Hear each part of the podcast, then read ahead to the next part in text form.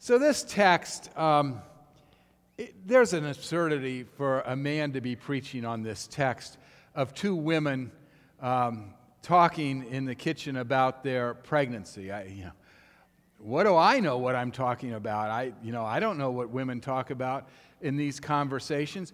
On the other hand, I've never been deterred by talking about other things I don't know. So, um, yeah. I, um, I have a book of children's stories, and uh, when this text came up several years ago, I was reading through the children's stories to see if I could get any tips, and the, it said it, it said hints for the preacher. Talk to the kids about when you were pregnant. Talk about when you first felt the baby move in your stomach and uh, when you first heard its heartbeat Show them pictures of when you were pregnant. I thought, okay, I'm getting off well on this one. Um, I do want to say that I was a mother once. Um, when our kids were little, Susan decided that they all needed to know how to swim, and they needed to know how to swim at an early age. So, um, when our youngest, Elena, was ready for her swimming lessons, uh, Susan, I, and I can't remember why, Susan couldn't go to, to one of the lessons. So she asked me to, to sub and, and take Elena to the swimming, to the community swimming pool for the lesson. And so I went and um, I was there with Elena at the edge of the pool. And then the instructor showed up and said, uh, Would all moms get in the pools with their children? So I got in, I got in the pool with the other mothers. And, um, and then, you know, the instructor said, now, you know, lower, lower your baby, moms, into, you know, up to, up to her waist and let her just get used to the water. And then, okay, moms, now lie your baby on its back and so it can kind of float, but hold your hands under your baby, moms. So um, I did all that with the other mothers. And I got through the class, which was about 30 to 40 minutes long. And um, after that, uh, I went out with the other moms for some wine and cheese, and we, we, uh, we, we, talked about our husbands. You know.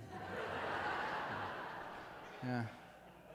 So, um, so this is the story of, of two mothers. It's a very human, common story. Uh, both women are pregnant. uh, Elizabeth is six months pregnant. Mary has, has just learned uh, that she has conceived. As the Bible puts it, um, the Holy Spirit came upon her and she was shadowed with the power of the, overshadowed with the power of the Most High. But Mary goes uh, about the, they estimate it's about an 80 mile trip to uh, Elizabeth's home in the hill country of Judea.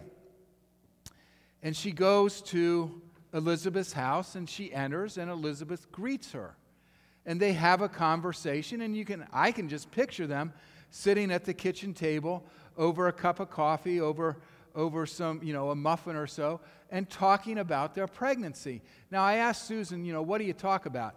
And and she said well you know you, you talk about what's going on inside your body how what changes are happening where you're having pain.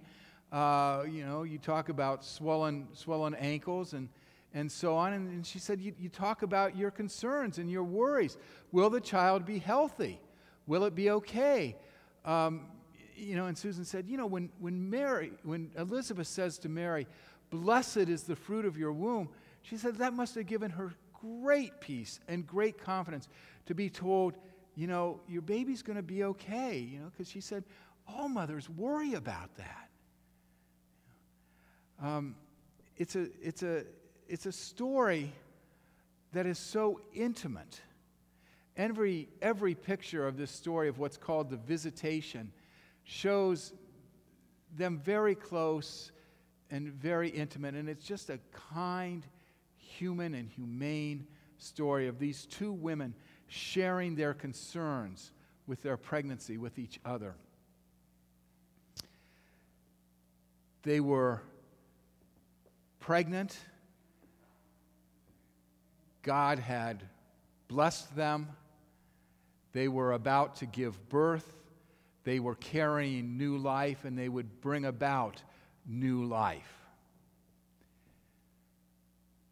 But if this story is just a story of pregnant women, it becomes an exclusive story, for it eliminates men and it eliminates children from the story. This story, I believe, is about more than bio- biology. It's about spirit, and it's about more than biological birth. It is about spiritual birth and spiritual rebirth. When Joan Chittister writes about Christmas, she says, Christmas is about finding life where we least expect to find it. Christmas is about finding life where we least expect to find it. Now, people were not expecting to find life in Elizabeth. The Bible says she was elderly and barren. So nobody was expecting to find life in Elizabeth. And people really weren't looking for life in Mary. She was unmarried and she was a virgin. Yet Christmas is about finding life where we least expect to find it. And sometimes I think the purpose of Mary visiting Elizabeth is what only they could talk to each other. Mary couldn't talk to anybody else about being overshadowed by the power of the Most High. And Elizabeth might have felt very awkward about talking to her pregnant. Mary and Elizabeth might have been all they had to talk to. But finding life where we least expect to find it is about more than biology. You know, so much of the Bible is about finding life where we least expect to find it. Moses didn't expect to find God at that well in Midian. The Samaritan woman wasn't expecting to find life and Christ at the well. She wasn't expecting anything to happen on that blazing hot day at noon. Zacchaeus wasn't expecting to find life when Jesus came down the road and called him out of the sycamore tree. The Bible is full of these stories of people finding life where they didn't expect to find it and, and God entering them so that they can give birth. You know, the Samaritan woman, you know, she gave birth and, and started talking about God's presence and the joy of Christ in the world. Zacchaeus gave birth to generosity and started giving away what he owned to the poor. Almost everybody Jesus encounters has the Spirit enter them and come upon them, and they give birth.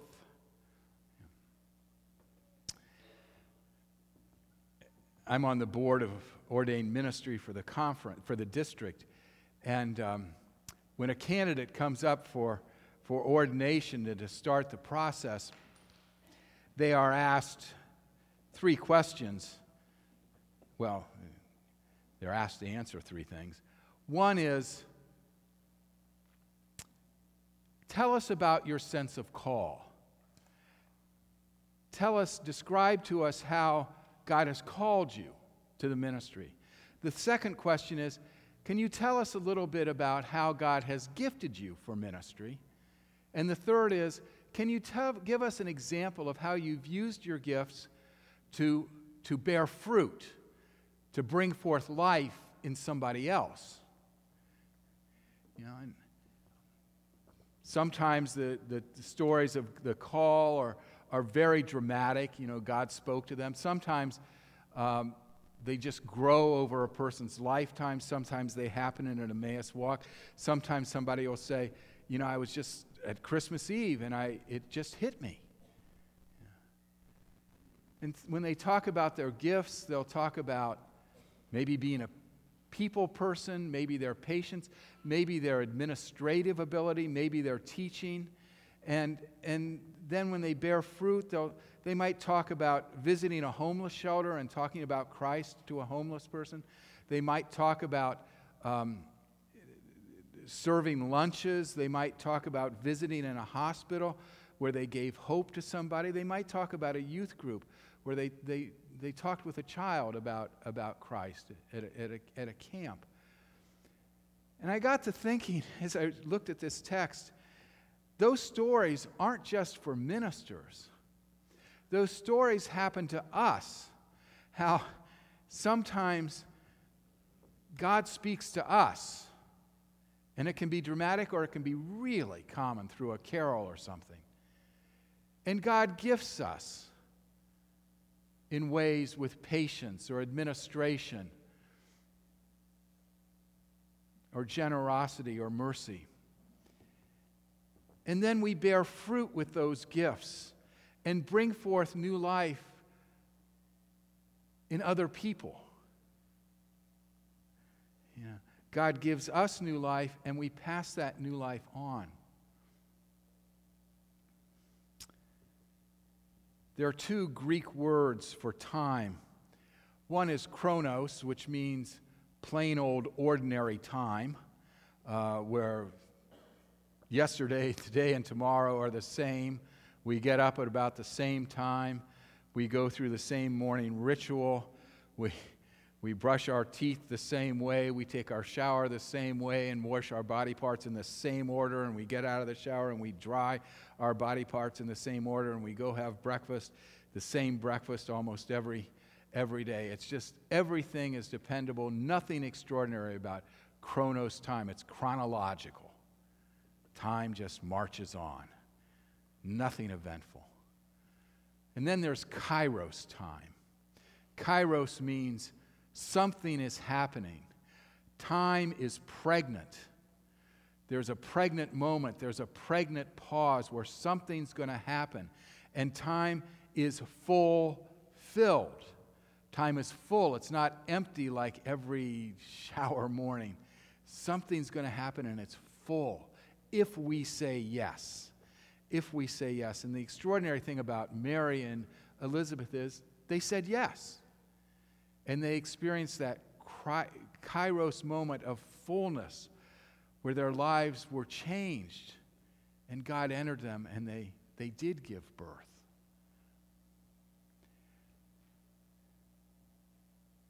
I had a conversation this week with a, with a person in our church.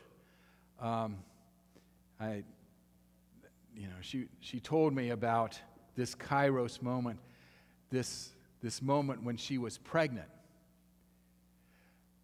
But she was not pregnant biologically, she was pregnant spiritually that God came to her spiritually, and the Holy Spirit came upon her. She said that several years ago, many years ago, she found out on Christmas Eve that her husband was having an affair. And she had to, to deal with that internally, and she had to wrap the presents for her children, get the children ready for Christmas, and get the house ready to host the extended family for Christmas. So when, when she learned about the affair, she kind of went through the motions.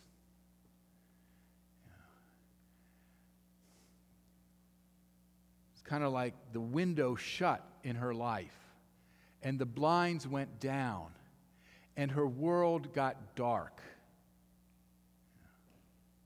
She said she stayed that way for a while, for a period of time, where she was just in a dark place. And you can imagine that dark place. Said, years later, she was driving down the street at night on at Christmas time. And she drove by a church that was having a living nativity. She doesn't know what happened to her or how it happened or why it happened. But when she saw that living nativity, it was as if God spoke to her and the blinds went up and the window opened and the fresh air blew and at night the light shined in the darkness. And I said to her, Did you kind of feel the Spirit in you? Did you kind of feel the baby move within you? And she said, You know, I did. I did. And I came birth to a new life and a different life. The light shines in the darkness. We discover life where we least expect to find it. I mean, you know, Jesus talks about finding life in the prisoner, where we least expect to find we're finding life in the lonely, where we least expect to find it, in the, in the hungry and homeless, where we least expect to find it. You know, sometimes we are the people where we least expect to find life and new life. We least expect the light to shine in us. I'll just read this prayer card. This is, we received pre- several prayer cards like this this morning.